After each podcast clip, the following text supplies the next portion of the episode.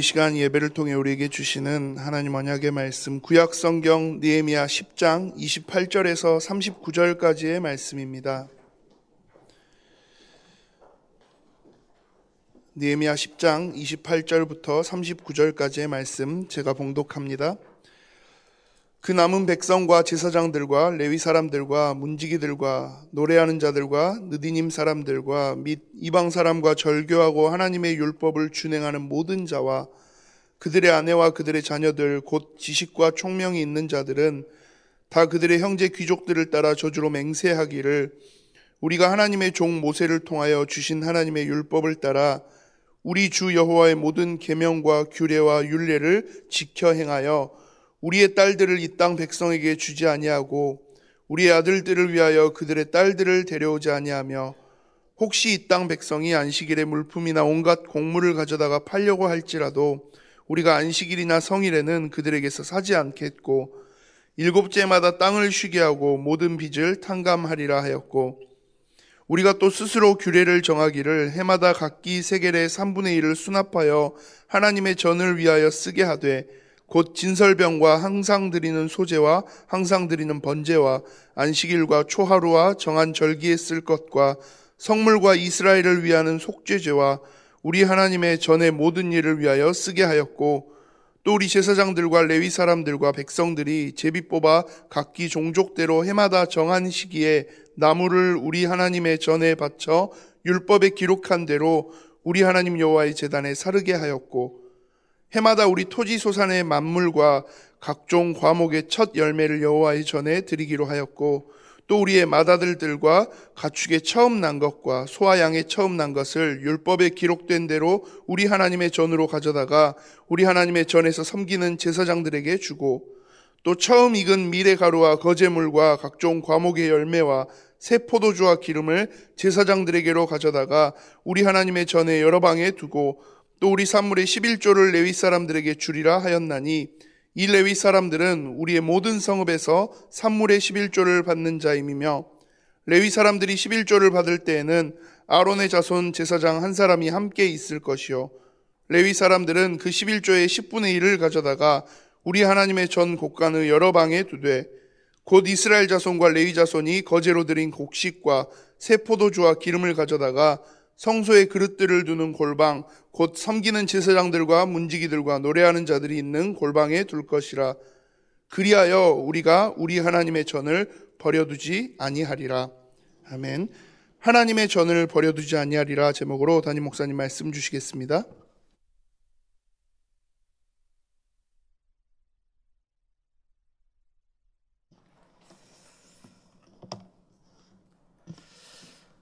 어, 오늘 또 하나님의 은혜로 저와 여러분이 예배 자리에 나와서 하나님을 예배하고 또 찬양하고 함께 말씀을 어, 들으며 귀 기울일 수 있는 은혜 주신 것 감사를 드립니다.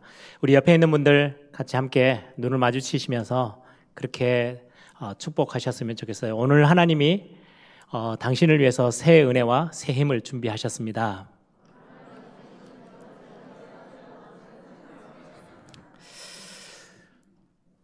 어, 어느 어, 조그만한 교회에서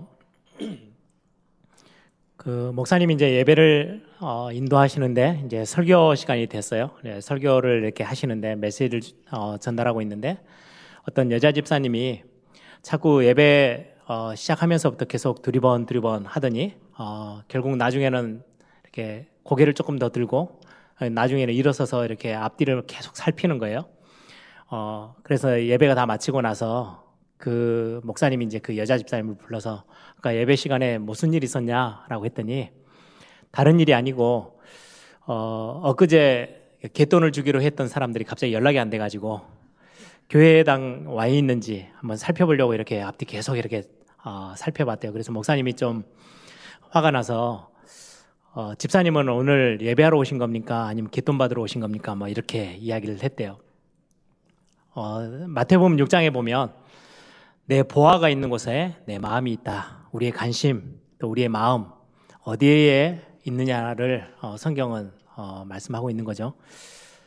어, 여러분들이 오늘, 오늘 이 자리에 어, 예배하러 오셨는데, 우리의 관심, 그리고 우리의 마음이 어디에 있느냐에 따라서 우리는 응답을, 하나님이 예배해 놓으신 응답을 우리가 소유하게 되든지, 아니면 엄청난 실패를, 실패를 맛보게 되든지, 어, 그렇게 되겠죠. 우리가 자꾸 어, 세상의 것에 우리의 살아가는 인생 가운데 그쪽에 더 많은 무게중심을 두고 세상 것에 우리의 관심과 우리의 마음을 두기 시작한다면 많은 부분 하나님의 응답들을 놓치고 결국은 어, 이스라엘 백성들이 지금 느헤미야 시대 때 굉장한 실패를 경험하고 나중에는 후대들이 전부 다 어, 종으로 포로로 끌려갔던 그런 부분들처럼 어, 중요한 걸 놓치게 되는 그런 상황이 벌어지겠죠. 그러나 반대로 우리가 하나님이 원하시는 것을 우리의 어, 부족하지만 우리가 마음에 담고 우리의 최고의 관심이 하나님의 것이 된다면 저와 여러분의 삶이 조금 부족하고 어, 연약하더라도 하나님은 최고의 응답으로 우리를 채우실 것입니다. 오늘 저와 여러분이 하나님이 주신 것들을 가지고 어, 우리가 새로 시작할 수 있는 또 혹시 놓쳤던 것들이 있다면 회복할 수 있는 그런 중요한 시작점이 되기를 소망합니다. 지금 니에미아서를 같이 함께 보고 있습니다. 니에미아 이렇게 하면 보통 성경을 그래도 좀 알고 있는 분들은 아 성벽을 재건한 사건 거기에 어, 주역이 니에미아 이 정도로 알고 있습니다. 그런데 저희들이 니에미아 1장부터 시작해서 지금 벌써 10장까지 왔는데요. 몇 개월 동안 쭉 살펴보니까 사실은 성벽을 재건하고 완공하는 것은 52일 만에 끝나요. 1장부터는 왜 성벽이 필요한지, 니에미아가 왜 그런 마음을 어, 갖기 시작했는지, 어떤 기도를 했는지, 그리고는 성벽이 재건되어지고 완공되어지고 나서는 실제로 그 안에서 뭘 하기를 원했었는지, 무엇이 안타까워서 니에미아가 그렇게 기도하며 성벽을 새로 재건하기를 원했는지 예, 그런 내용들을 우리는 말씀을 통해서 확인하게 됩니다. 사실은 그 내용이 성벽이 재건되어지고 완공되어지고 나서에 거기에서 이루어진 내용들 지금 8장, 9장, 10장 계속 외우면서 마지막 장까지 보면서 그 내용이 훨씬 더 니에미아에서는 중요하게 다뤄지고 있음을 우리는 보게 됩니다. 많은 분들이 그냥 니에미아 그러면 성벽 재건 그리고 끝 이렇게 되지 않다라는 거죠. 굉장히 중요한 어, 말씀이 기록돼 있어요. 그 중에 8장은 거의 중심에 진정한 부흥, 올바른 회복, 우리가 놓쳤던 것들을 정말로 다시금 찾아내야 되는 것들이 어떤 것들인지 우리는 계속 살펴보고 있습니다. 실제 성벽을 재건하고자 했던 느헤미야의 중심에는 어, 눈에 보여지는 성벽 아주 화려하게 높이 쌓아져 있는 성벽이 중요한 게 아니었고요. 성벽은 당연히 세워져야 해요. 왜냐니까 성전에서 드려지는 예배를 지켜내고 그리고 이스라엘 백성들이 자꾸 성전 예배가 없어지니까 삶은 엄청난 영적으로도 삶으로도 황폐해져 있는 모습들. 어, 성벽이 없으니까 보호망이 없잖아요. 교회 안에는 우리의 영적인 공동체의 보호망이 우리 렘런터들에게 우리 성도들에게는 반드시 필요합니다. 그래서 교회가 중요하고 교회가 예배하는 초소인 예배당이 중요한 거죠. 그렇게 해서 성벽을 재건해 놓고 나니까 성문을 다 닫고 나니까 거기에 모욕당하던 삶을 조금씩 이제는 회복해 나가고 그럼 그냥 단순히 좀 잘 살자 이게 아니고요. 하나님이 원하시는 하나님의 백성다운 모습들을 계속해서 찾아내고 회복해 나가는 모습들을 성경은 지금 기록하고 있습니다. 오늘 10장을 어, 보면서 저와 여러분이 또 오늘 제목을 제가 하나님의 전을 버려두지 아니하리라 라는 제목을 정했는데요. 어, 이 제목이 어떤 의미에서 지금 기록되어 있는지를 우리 한번 확인해 보기를 바랍니다. 오늘 네헤미야 10장을 같이 함께 봤는데요. 1절부터 27절까지 사람들의 이름이 쫙 기록되어 있어요. 84명 정도 돼요. 어, 이 이름들이 기록되어 있는 것들은 일부러 제가 어, 읽는 우리 본문에서는 좀 뺐습니다만은 1절부터 마지막 39절까지가 오늘의 본문입니다. 사람들이 다 기록되어 있어요. 이 이름들은 또 굉장히 중요한 이름 중에 하나예요. 니에미아서에 벌써 이름들이 기록된 게 꽤 여러 번 반복되죠. 어, 유명한 역사학자인 어, 아놀드 토인비라는 학자가 그런 이야기를 해서 그런 단어를 썼어요. 지난 한 5천 년간에 어, 많은 우리 세 전체 세계 전 세계 많은 현장에서 문명들이 문명들이 발전을 했는데 한 21개 정도의 문명 뭐 여기저기서 굉장히 중요하게 문명이 태동하고 굉장히 번영했다가 또 쇠퇴기를 거쳐서 사그라져 버리고 없어진 문명들이 굉장히 많죠. 그렇게 해서 지금까지 왔는데 그 21번의 문명이 막 새로 시작하고 굉장히 크게 번영했다가 또 사그라지는 그 가운데 그 문명을 시작하게 했던 시점에 저절로 된 문명은 단 하나도 없다. 이제 그분의 주장이에요.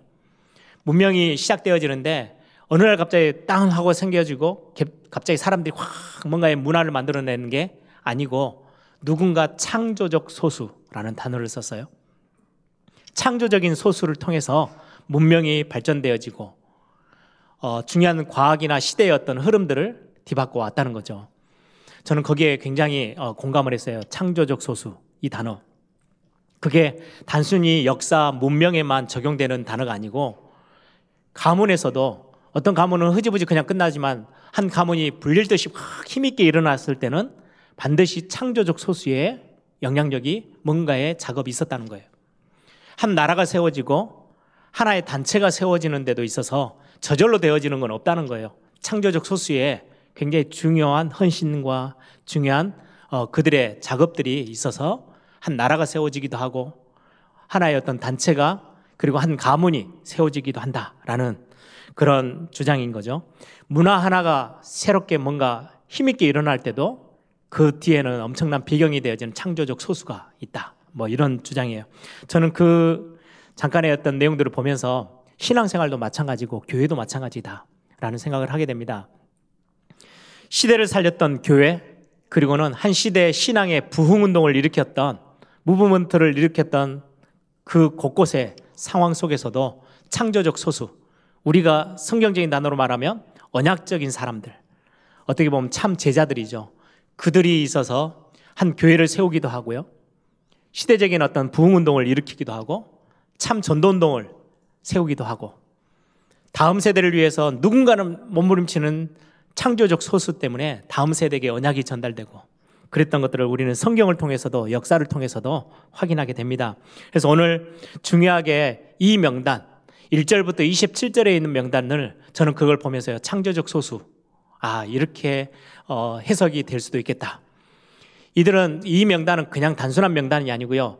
지난주 우리가 어, 중요하게 주제로 봤던 니에미야 9장 38절에 있는 뭔가 자기의 뜻들을 이제는 이렇게 하나님의 백성인 우리가 능력당하고 고난당하고 나라는 포로로 다 멸망하고 나라는 좀 멸망해 버리고 우리의 자녀들은 포로로 잡혀가고 종노릇하고 모든 언약과 예배는 다 없어져 버린 그런 시대 다시는 이런 시대가 오지 않도록 우리가 하나님이 원하시는 언약을 지켜내자 예배를 회복하자 뭐 그런 어떤 중요한 말씀 듣고 깨달아지면서 결단을 하고 그거를 글로 다 기록했어요. 기록해가지고 인봉에서 딱 서약 한 부분들을 인봉에서 보관했다 그러죠. 그 인봉하고 기록한 것들을 서약을 했던 그 자료들을 쫙 모아서 그 내용은 오늘 본문에 나옵니다. 그런 내용들로 우리가 하나님 앞에 이렇게 이렇게 앞으로 살겠습니다. 서약하고 그거를 기록하고 인봉해서 거기에 이제 친필로 다 개인 개인들이 사인을 했어요. 그 서약서에 사인한 사람들, 이름을 기록한 사람들의 명단이 오늘 10장에 나오는 명단들입니다. 제일 먼저 니에미아와 시드기야라고 돼 있죠. 이들은 그 다음에 이제 니에미아 시드기야가 대표로 제일 먼저 쓰고 그 다음부터는 제사장의 그룹들, 레이지파의 그룹들, 그리고는 중요하게 각 족장들의 대표들이 가문의 대표들이죠. 그들이 이제 이름을 다 적었어요. 그게 이제 84명 정도 돼요. 이들이 한 시대에 굉장히 중요한 것들을 결단하고 하나님 앞에 서약하는 거예요. 가장 중요한 거기에 총독으로 와 있고 어, 시드 여기에 보면 시드기야는 어, 많은 역사학자들은 어, 총독의 서기관 가장 중요한 행정으로 굉장히 중요한 역할을 했던 두 사람이 가장 먼저 그 서약서에 서명을 하고 나머지 사람들이 다 따라온 거죠. 저는 그걸 보면서 아, 이들을 통해서 하나님이 한 시대 굉장히 어려움을 당했던 70년 동안 포로 생활 그 뒤로 올라와서 회복되어져 와서 성전을 지어놨지만 다시금 재건했지만 또다시 예배가 멈춰버리는 이 시대 수년이 지나고 나서 니에미아라는 사람 중심으로 소수지만 창조적 소수 언약의 사람들이 다시금 힘있게 일어서서 하나님 앞에 결단하고 섰던 모습. 이게 한 시대를 지켜내고 후대에게 언약을 전달했던 굉장히 중요한 어, 시작점이 됐던 부분들을 저는 말씀을 통해서 확인합니다. 저와 여러분이 이런 응답을 받아야 되겠죠. 시대 시대마다 복음 운동에 쓰임 받았던 사람들도 보면 이렇게 창조적인 소수, 언약의 소수의 사람들을 통해서 하나님은 일을 행하셨어요. 초대교회를 보세요. 초대교회 전에 예수님이 공생의 생활을 하실 때 사역을 하실 때 보리떡 다섯 개, 물고기 두 마리, 그리고 막 여기저기서 병든 자들을 살려내고 치유하시고 죽은 자도 살려내시고 무리를 걸으시고 엄청난 기적과 이적을 베푸셨을 때는 수많은 사람들이 따라 붙었어요. 막 5천 명, 7천 명. 그런데 예수님이 십자가 사건 이후로는 다 뿔뿔이 흩어지고요. 고작 그 핍박에 로마 정부와 그 유대 어마어마한 종교를 통해서 핍박이 들어오는데 어, 마가다락방에 같이 함께 모여서 하나님이 주시는 언약들, 한 시대에 하나님이 약속하신 예수님이 마지막 지상 명령으로 주고 가신 증인되리라 세계상 끝날까지 땅 끝까지 이 메시지를 가지고 기도하기 위해서 모였들은 120명. 숫자가 아주 작아요. 일일이 한 명 한 명을 기록하진 않았지만 숫자를 성경 기록해요. 120명이 마가다락방에 모여서 초대교회 시작이 되어져 교회의 시작이 됐어요. 이들은 굉장히 창조적인 소수인 거죠. 한 시대 이들 때문에 지금 전 세계 복음의 흐름들이 전달되어지고 있는 거죠. 굉장한 핍박이었어요. 생명을 걸고 모여들었던 사람들. 생명이 죽음이 두렵지 않았던 사람들. 하나님의 말씀이 훨씬 더 컸던 사람들. 이들이 한 시대의 흐름을 바꿨어요. 종교개혁도 마찬가지죠. 말틴 루터, 요한 칼빈 목사님 중심으로 몇몇의 소수의 사람들이, 언약의 사람들이 말씀이 먼저야. 말씀 위에 사람이, 말씀 위에 조직이 서는 게 아니고, 말씀이 가장 무호한 말씀, 하나님의 말씀이 우리의 가장 중심에 서는 거고, 우리는 하나님의 은혜로 그리스도를 믿음으로 말미암아 우리는 구원받고 복음이 전혀 부끄럽지 않아. 사람의 생각이나 사람의 방법이 우리를 구원할 수 없어. 라고 생명의 두려움을 무릅쓰고 두려워하지 않고 사람들보다 하나님 앞에서는 코람되어 라는 비밀을 가지고 한 시대 1500년 동안이나 왔던 인본주의의 그 많은 교회가 타락하고 많은 언약을 복음을 희미하게 만들고 말씀을 놓쳐버렸던 그 시대를 완전히 뒤집었어요. 소수의 사람들이. 미국의 부흥 운동을 주도했던 대표적인 인물인 무디 목사님이죠. 혼자가 아니고요. 소수의 몇몇 사람들이 진짜 함께 마음을 한 마음으로 모여서 미국과 시대를 놓고 기도하기 시작했는데요. 그 이후에 많은 선교사들이 파송되어지고 지금 이 나라 이민족에게도 복음이 전달되어져 와 있죠. 우리 초창기 한국 교회도 마찬가지입니다. 처음에 한국에 복음을 전하러 들어왔던 소수의 20대 청년들, 그 선교사들이 미국에서 캐나다에서 호주에서 중심으로 이렇게 거의 20대 초반에 선교사들이 자기의 평안한 삶을 다 포기하고 저 먼 오지 복음이 없는 정말 황폐한 곳에 들어와서 복음을 전달했고요. 그 복음을 받았던 소수의 몇몇 사람들이 정말로 이 한국교회 교회를 지켜내기 위해서 일제 심사참배 또 공산주의의 많은 핍박 속에서도 신앙을 지켜왔던 소수의 사람들. 많은 목사님들은요, 자기가 어려움 당하는 걸 피하기 위해서 그냥 신사 참배 앞에 그 흐름 앞에 그냥 다 무릎 꿇었던 그 시대에도 많은 순교자들이 교회를 지키기 위해서요, 목숨을 걸었어요. 그렇게 한국 교회를 지켜냈고 지금 우리는 그 축복 속에 세계 복음화의 주역의 자리에 서 있는 겁니다. 굉장히 중요한 하나님을 경외하지 사람을 두려워하지 않는 저는 저희 아버지가 이렇게 저희들이 어렸을 때 항상 이렇게 신앙 고백으로 삼으셨던 것들을 기억합니다. 항상 하셨던 게 코람데요. 사람은 두려워하지 마. 사람 말고 하나님을 경외하고 하나님 앞에 서는 거야. 사람들이 인정해 주지 않고 사람들이 우리를 기억해 주지 않아도 돼. 하나님이 우리를 쓰시면 하나님의 손에 붙잡으시면 붙잡으시면 우리는 승리하는 거야. 그게 진짜 진정한 성공이야. 이런 말씀들이요. 저희 어렸을 때 어떤 많은 자극이 되어져서 참 중요한 신앙의 고백들로 자리 잡게 된 것 같아요. 그래서 저는 어, 오늘 이 본문을 딱 보면서 그래 나도 이 자리에 있고 싶어. 여러분들의 신앙 고백이 되기를 소망해요. 창조적 소수 혹시 핍박을 받고 사람들이 우리를 이해하지 못해주고 어떻게 보면 어떨 때는 놀림감이 될 수도 있고요. 세상에 평범한 것들이 있는데 너는 왜 별스럽게 그런 이상한 자리에 서 있어? 라고 손가락질을 받을 수 있지만 우리는 교회를 세우고 하나님 나라를 완성시키고 이 땅에서 하나님이 원하시는 것에 쓰임 받기 위해서 이들의 지금 성경에 기록된 이들의 인물들처럼 창조적 소수라고 말하는 언약의 소수의 사람들 참 제자의 자리에 저와 여러분이 서기를 소망합니다. 저는 항상 그걸 꿈꿔요. 어떤 중요한 사건이 생겼을 때, 아, 여기에서 내가 인정받는 자로 서야 되겠다 보다 하나님이 원하는 그런 사람으로 서야지. 부정한 게 참 많고 실수도 많은 사람이지만 하나님이 뭘 원하실까? 그거에 인정받는 하나님의 눈에 합당케 되어지는 사도행전 13장 22절의 말씀처럼 이세 아들 다윗을 만나니 내 마음에 합한 사람이야. 그 인물의 자리. 어떻게 보면 한 시대 거의 400년 가까이 언약을 놓쳐버렸던 그 시대에 하나님이 쓰셨던 모세라는 인물은 혼자 그냥 갑자기 툭 하고 튀어나온 인물이 아니죠. 그의 어머니 요게벳, 그의 아버지의 영적인 많은 영적 유산들을 가지고 시대 400년의 그 역사의 흐름의 영적인 흐름을 완전히 뒤바꿨던 인물이 되어졌죠. 나중에 거의 한 가나안을 정복하고 나서도 한 250년 가까이 사사 시대 정말 언약을 놓쳐버리고 참 많은 어려움을 당했던 그 시대를 뒤바꿨던 사무엘이라는 인물 나시린으로 키웠던 한나라는 어머니가 있었어요. 이런 부분들이 굉장히 중요합니다. 여러분들 어, 지금 이 자리에 있는 우리 부모님들이요 중요하게 서약하듯이 이들이 지금 니에미아서에 서약하듯이 마음에 딱 결단을 하세요.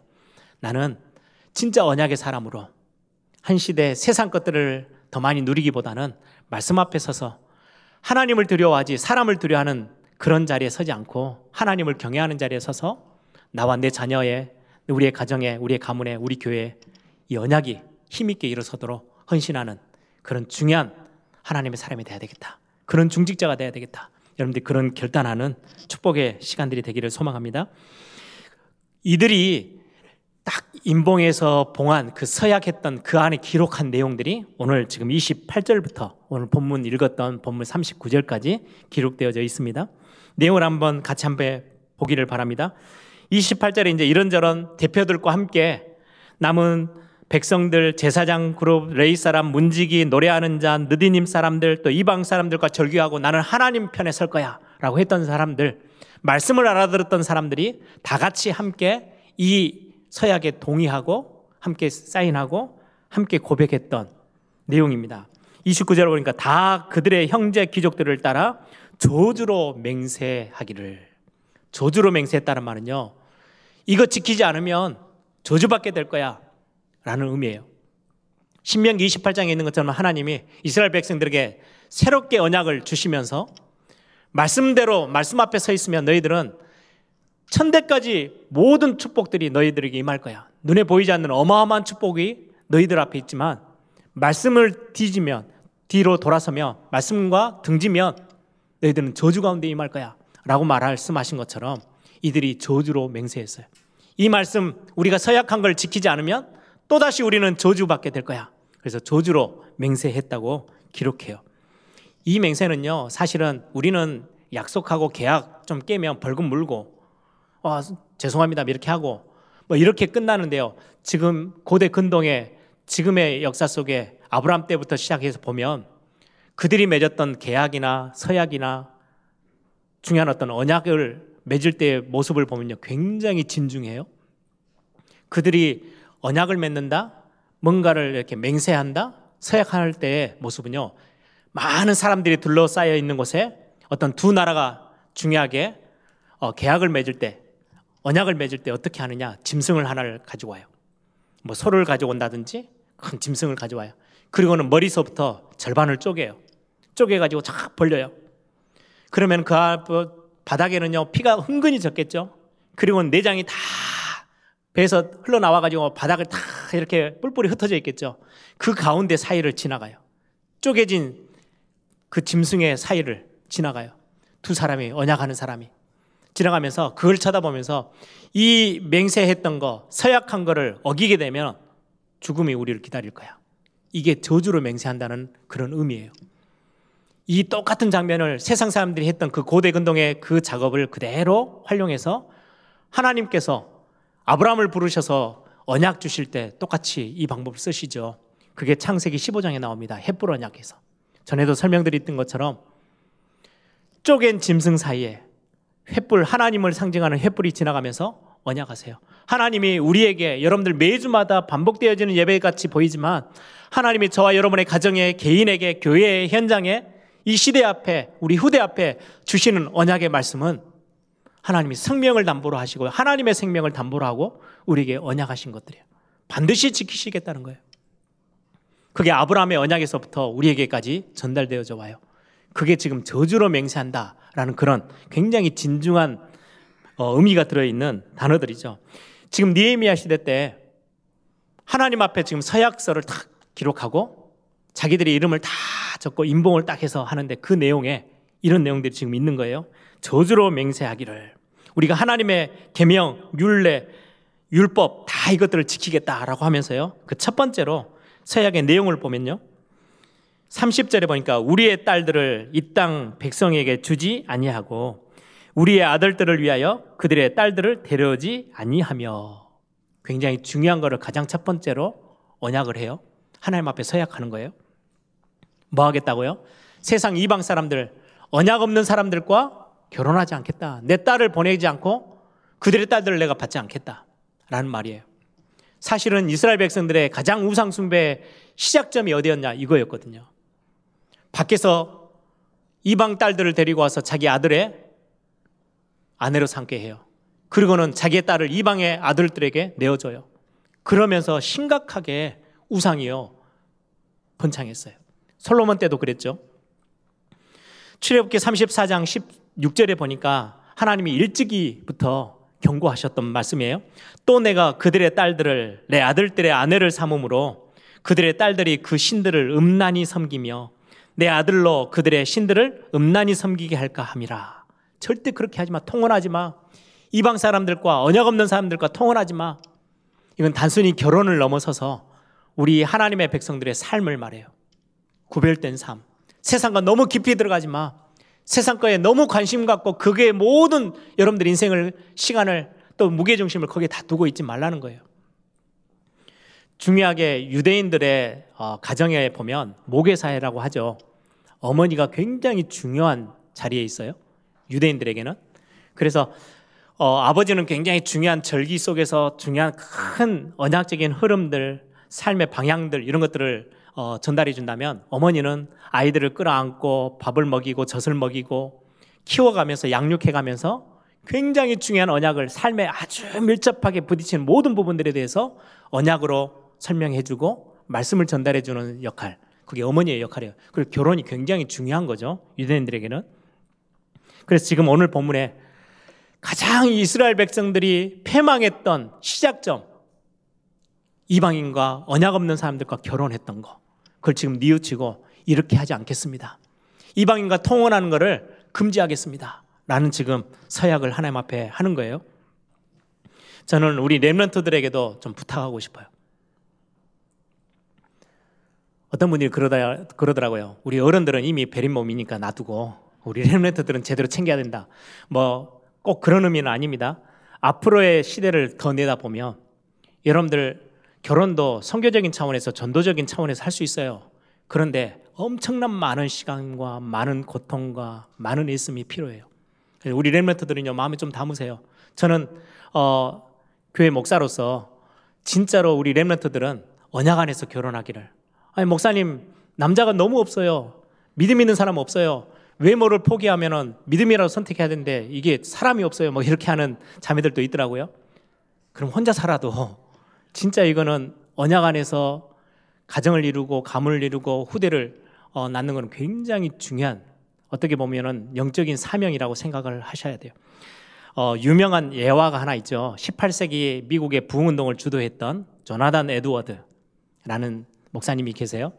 그 가문과 후대들과 같은 시대에 같은 마을에서 같이 함께 어릴 나이 때 뛰었던 뛰놀던 어, 불신자 세상 어, 사람이 한 명 있었어요. 그 이름이 맥스 주크라는 사람인데 두 사람의 후대를 이제 학자들이 연구를 한 거예요. 그래서 어, 맥스 주크라는 사람의 그 후손들 한 1200명을 다 이리저리 조사하고 또 조나단 에드워드의 후손들을 이렇게 조사했더니 어느 정도 이제 통계가 나오는 거죠. 맥스 주크라는 어, 하나님을 알지 못하는 사람의 그 가문. 아주 이렇게 극적인 어, 극단적인 예이지만은 1200명을 조사해 봤더니요. 한 310명, 310명은 직업적인 부랑자. 직업 없이 여기저기 떠돌아다니는 사람들. 440명은 육체적으로도 완전히 방탕 생활에 빠져 있는 사람들. 직장도 없고. 그 중에 또 130명은 어린 나이에서부터 교도소를 왔다 갔다 하기 시작하면서 교도소 생활을 했던 사람이 한 140, 30명 정도. 그 중에 7명은 살인죄로 교도소 생활을 했던 사람. 그리고 100명이 넘는 사람들은 알코올 중독으로. 그러니까 한 사람의 후대인데 전혀 언약이 없었던 사람들의 어떤 거의 본보기처럼 보여지는 거죠. 반대로 조나단 에드워드라는 목사님의 후손들을 조사를 해봤더니 목사, 선교사, 또 신학교 교수 출신이 300여 명 나왔어요. 그리고는 한 100여 명은 대학 교수들. 그 중에 14명은 대학 총장 출신. 그리고는 한 100여 명은 법률가. 그 중에 꽤 많은 숫자는 판사도 역임을 했고요. 60여 명의 의사. 그리고는 그 중에 후손들 중에는 국회의원, 미국의 국회의원, 그 부통령까지 나왔던 가문이 됐다. 굉장히 유명한 예화예요. 한 가문의 언약에 씨가 뿌려지고 담기고 전달되어지는 굉장히 중요하다는 말씀이죠. 지금 니에미아 시대 때 지금 하나님의 백성들이 성벽을 재건해 놓고 이제 깨달은 거예요. 말씀 듣다 보니까 에스라 학자를 통해서 말씀을 듣다 보니까 아, 우리가 이렇게 망했던 이렇게 어려움 당하고 우리의 삶이 이렇게도 황폐되어졌던 이유가 있구나. 가장 첫 번째 우리가 회복해야 되겠다. 그게 뭐였냐니까요. 이방인들과 통혼하는 것을 금지해야 되겠다. 안 하겠습니다. 라고 해요. 사인을 한 거예요.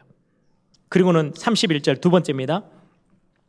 혹시 이 땅 백성이 안식일에 물품이나 온갖 곡식을 곡물을 가져다가 팔려고 할지라도 우리가 안식일이나 성일에는 그들에게서 사지 않고 일곱째 해마다 땅을 쉬게 하고 모든 빛을 탕감하리라 하였고 안식일과 안식년을 지키겠다. 지금으로 따지면 주일 예배, 교회의 예배 생활을 중심에 두고 그리고는 하나님이 말씀하셨던 중요한 언약들을 놓치지 않겠습니다. 그때 당시 안식일 물건 사고 팔고도 않겠습니다. 이 문자적인 의미보다 훨씬 더 뛰어난 거죠. 사실은 이 예배 주일 송수하는 것부터 시작해서 안식년에는요, 7년에 한 번씩 돌아오는 거죠.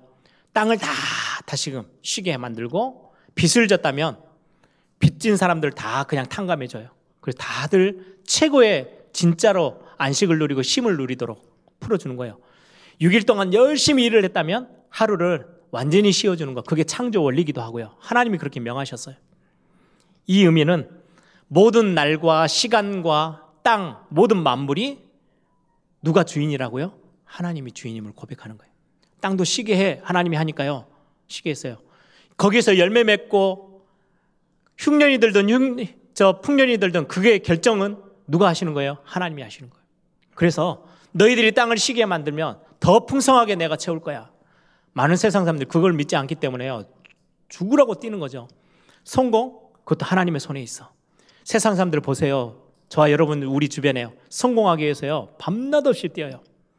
조금 더 지금보다 좀 더 나은 삶을 위해서 지금보다 조금 더 돈을 더 벌기 위해서 요즘 신문에 나오잖아요. 뉴스에 많이 뜨잖아요. 택배 기사들이 엄청 애를 쓰잖아요. 많이 고생해요. 그런데 물건을 내가 10박스를 옮겼다? 그럼 20개를 옮기면 더 많은 돈을 내가 벌 수 있기 때문에요. 몸이 지치고 힘든데도요. 더 뛰어요. 잠 시간 잠자는 시간을 줄여가면서 뛰어요.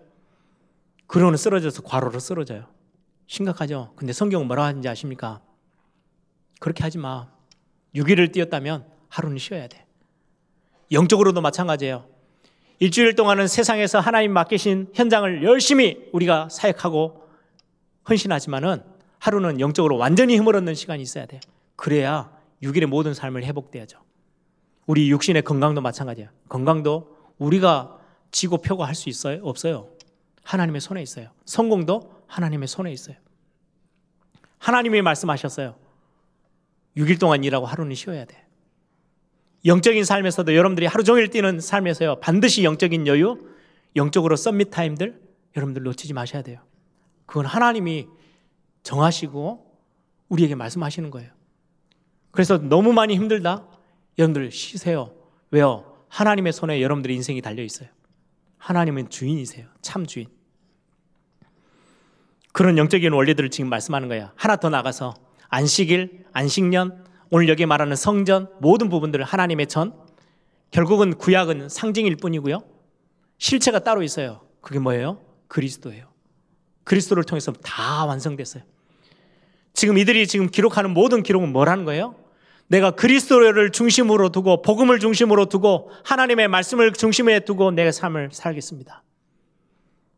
다른 거에 무게 중심을 두지 않고 관심을 두지 않고 내가 그리스도를 중심으로 살겠습니다. 라고 하는 지금 믿음의 결단들을 지금 기록하고 있는 거예요. 세 번째 보세요.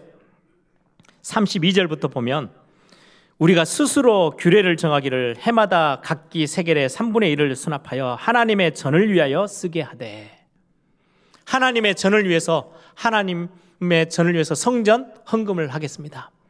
구약 앞에 이제 모세 오경에는요. 반세겔이라고 되어 있는데 지금의 제가 볼 때는 느헤미야 시대 때 굉장히 삶이 어렵다 보니까 반세겔까지는 힘들고 세겔은 돈 단위예요. 그때 당시 3분의 1 우리가 하나님의 전을 위해서 헌금하겠습니다. 그리고 소재나 항상 있는 모든 일에 그 헌금들이 쓰이도록 번제를 드리고 성전의 일이 움직이도록 이게 성전 사역이 예배하는 사역이 멈추지 않도록 우리가 다 같이 백성들이 함께 헌금해서 교회가 교회 되게끔 계속 가도록 우리가 헌신하겠습니다. 또 번제 드리려면 나무가 필요하고 장작이 필요하니까 우리가 힘을 모아서 장작들을 모아서 성전 예배가 끊어지지 않도록 우리가 헌신하겠습니다. 라는 게 지금 32절부터 34절까지 기록되어져 있어요. 그리고는 마지막 또 하나의 기록을 남겨요. 지금 서약하는 내용들이에요. 35절부터 마지막 절까지 보시면 첫 열매를 하나님 앞에 드리겠습니다. 가축의 첫 새끼도 하나님 앞에 드립니다. 우리의 맏아들도 하나님 앞에 드립니다. 이거는 하나님 앞에 드려서 제물로 드린다는 게 아니고요. 사람은 제물로 드릴 수 없기 때문에 대신해서 대속의 제물을 드렸었어요. 그리고는 우리가 하나님 앞에 각종 열매, 새 포도주, 기름들을 하나님 앞에 드리고 우리의 산물의 11조를 하나님 앞에 드리겠습니다. 왜 이것들이 필요합니까? 특히 11조는 단순히 우리의 모든 삶의 재정의 10분의 1을 드린다. 이 정도를 떠나서요. 이건 전부 다 하나님의 전과 관계되어 있는 것들이에요. 말라기서에는 더 시, 심하게 이 부분들을 언급하고 있죠. 너희들이 11조를 내지 않으니까 레위 지파들은 기업이 없어요. 12지파 중에 레위 지파는 기업이 없어요. 그 기, 본인들이 완전히 올인해서 성전의 일을 감당하고 제사장들과 레위 지파들이 예배하는 일에 완전히 집중하려면은 누군가가 먹을 것을 대줘야 돼요. 그게 11조예요. 백성들이 10분의 1을 내주는 것 가지고 성전 일을 더 맡아서 하고 그들의 가족, 자녀들을 키워요. 그런데 11조가 안 나오면 결국 일하러 가는 거예요. 학계서에 보니까 그런 말씀을 합니다. 이 성전이 황폐, 학계서 1장 4절에 보니까 이 성전이 황폐하였거늘 너희는 판벽한 집에만 있는도다. 판벽하다는 거는요, 와려, 하려 하고 좋은 집을 말해요. 다른 거 신경 쓰고 하나님 앞에 나아가야 돼. 이 성전이 황폐되어져 가는 것에 대해서 신경을 쓰지 않고 있는 관심 없는 하나님의 백성들에게 지금 굉장한 메시지를 주는 거죠. 하나님의 전과 지금 관계가 있어요. 그래서 오늘 제목을 제가 하나님의 전을 버려두지 아니하리라. 학계는 학계라는 선지자는 지금 니에미아 시대보다 조금 더 앞서 있는 사람이에요. 이스라엘 백성들이 바벨론의 포로로 잡혀갔다가 70년 만에 다시금 귀환하죠. 귀환해서 하나님이 성전 지어라. 그래가지고 수르바벨 중심으로요. 성전을 막 새로 재건하기 시작했는데 방해가 너무 많다 보니까 성전 재건하는 걸 멈춰버렸어요. 그리고 수년이 지나요. 그리고는 뭐에 신경 쓰고 사느냐? 내 집 잘 조금 더 좋은 집, 좀 편안한 집.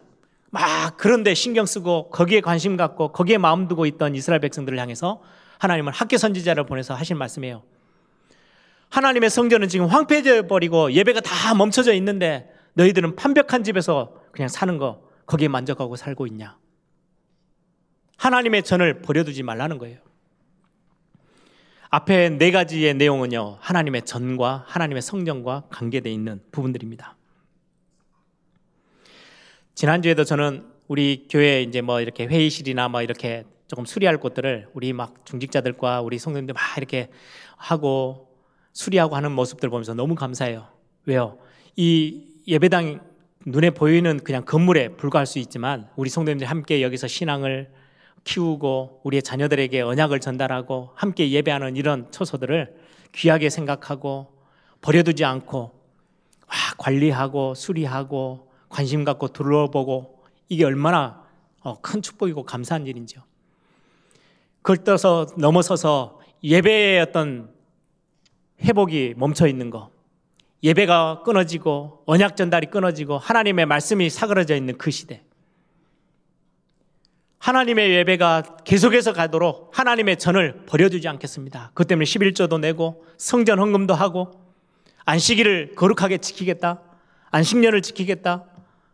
우리의 모든 가정을 언약이 든든하게 세워지도록 다른 이방의 어떤 사상들이 들어오지 않도록 세상 것들이 스며들지 않도록 우리의 가정을 보호하고 지키겠다. 이 모든 서약의 내용들은 성전을 하나님의 전을 버려두지 않고 지켜내기 위한 그들의 서약이었어요. 니에미야 9장 38절에 우리 지난주 마지막 메시지였죠. 본문이었죠. 그들이 다 기록해서 서약한 내용들을 담아서 임봉했어요. 그거는요 마음을 완전히 확정했다는 말이 돼요. 여호수아가 마지막 시대 자기 마지막 고별 설교처럼 나와 내 집은 여호와만 섬길 거다. 너희들은 어떻게 할 거야? 라고 울부짖으며 이스라엘 백성들에게 메시지를 전달했던 것처럼 저와 여러분이 오늘 이 자리에서 말씀 들으면서요 마음을 확정해야 될 부분들 오늘 여러분들이 찾아내시기를 바랍니다. 말씀을 나는 사모하겠습니다. 나는 예배하는 것들을 내 삶의 가장 중요한 중심에 두겠습니다. 하나님의 말씀 듣는 거, 말씀 따라가는 삶을 나는 뒤처지지 않도록 하나님 붙잡고 이것들을 회복해 내겠습니다. 지난주 우리 초막절과 연관해서 우리 추수감사지를 감사, 원망이나 불평이 아닌 감사 회복하겠습니다. 마음을 확정하는 거예요. 그리고 여러분들이 이스라엘 백성들처럼 기록해서 임봉해서 딱 이름을 적어두듯이 여러분들이 마음을 확정하고 다 잡는 그런 오늘 응답의 시간들이 되기를 소망합니다. 저는 마지막으로 이 질문을 했어요. 나의 삶에서 혹시 영적인 삶, 하나님과의 관계 속에서 내가 혹시 버려두고 있는 게 있는지, 관심이 영 딴 데 있어서 신경 쓰지 못하고 있는 것들이 어떤 것들인지, 오늘 제목처럼 하나님의 전을 버려두지 않겠다. 이 중심으로 서약의 내용들을 다 그들이 하나님의 백성들이 썼어요. 그리고 그를 임봉해서 딱 보관한 거예요. 마지막 절 보세요. 39절 오늘 본문에 우리가 우리 하나님의 전을 버려두지 아니하리라. 이것 때문에 지금 서약한 거거든요. 저와 여러분이 내가 노력해서 예를 써서 구원받은 게 아니고요. 하나님의 은혜로 구원을 받았어요. 그러다 보니까 은혜로 받다 보니까 뭐 하나님 나한테 주신 거 그냥 아무렇게나 아무 의미 없이 그렇게 살아갈 수 있어요.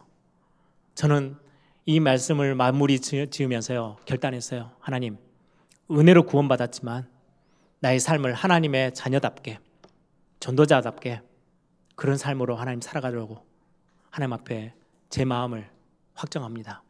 하나님 나에게 힘을 주십시오. 여러분들 우리는 구원받았어요. 그것도 하나님의 은혜로 구원받았고 얼마나 감사합니까? 구원의 감격, 구원의 은혜 다 있는데 우리 앞에 놓여 있는 죽어가는 영혼들, 영적으로 완전히 황폐되어 있는 우리의 현장들 버려두지는 않았습니까? 우리는 그들을 위해서 그 현장을 위해서 전도자의 삶을 결단하는 겁니다. 지난주 메시지처럼 오늘 우리는 너무 감사할 게 많고 응답받은 게 너무 크고 아, 감사를 잃지 않아야 되겠다. 그걸 넘어서서요. 많은 어려움을 당하는 사람들 돌아보고요. 특히 우리의 다음 세대. 내 응답받은 게 너무 좋네. 거기서 멈추지 않고 우리의 다음 세대. 그리고는 우리 현장에서 빛과 소금의 역할을 감당해야 될 든든히 세워져야 될 교회. 여러분들이 혹시 버려두고 있다면 다시금 우리의 관심을 돌려서 붙잡기를 바랍니다. 저는 많이들 설명하죠. 교회 다니는 걸로 만족하지 마시라고 교회를 든든히 세워 나가는 그 일의 중심에 서시라고 손님으로 있지 마시고 구경꾼으로 있지 마시고 주인으로 있으시라고. 그래서 여러분들이 진짜 중요한 하나님 앞에서 이런 마음들을 확정짓는 그런 시간들이 오늘 이 말씀 속에서 어, 정해지기를 바랍니다. 저는 마지막으로 그런 생각이 들었어요. 어제 저녁에 말씀을 다 정리해 놓고 갑자기 어, 요즘 계속 듣는 뉴스하고 이렇게 비슷하게 선거철이 비슷하게 다가오면 정치인들이요 뭐 엄청난 공약을 막 풀어내요. 막 이렇게 하겠다, 저렇게 하겠다. 우리가 오늘 지금 하나님 앞에서 마음을 정하는 것은 그런 수준의 것이 아니죠. 이렇게 하다가 갑자기 자기들의 어떤 입맛에 안 맞으면 확 뒤집고 이런 서약이 아니고 하나님 앞에 결코 하나님 돌아서지 않겠습니다. 하나님 앞에 예배 중심의 삶을 살아가는 거. 이스라엘 백성들이 깨닫고 나니까 뒤돌아서서 보니까 왜 우리가 이렇게도 능력당하며 황폐되어져 있는지 이유를 알게 된 거잖아요. 그래서 그거를 다시금 그 자리로 돌아가지 않도록 하기 위해서 하나님 이렇게 이렇게 살아가겠습니다. 오늘 여러분들이 말씀 통해서 그런 마음을 확정하는 그런 축복의 시간들이 있기를 소망합니다.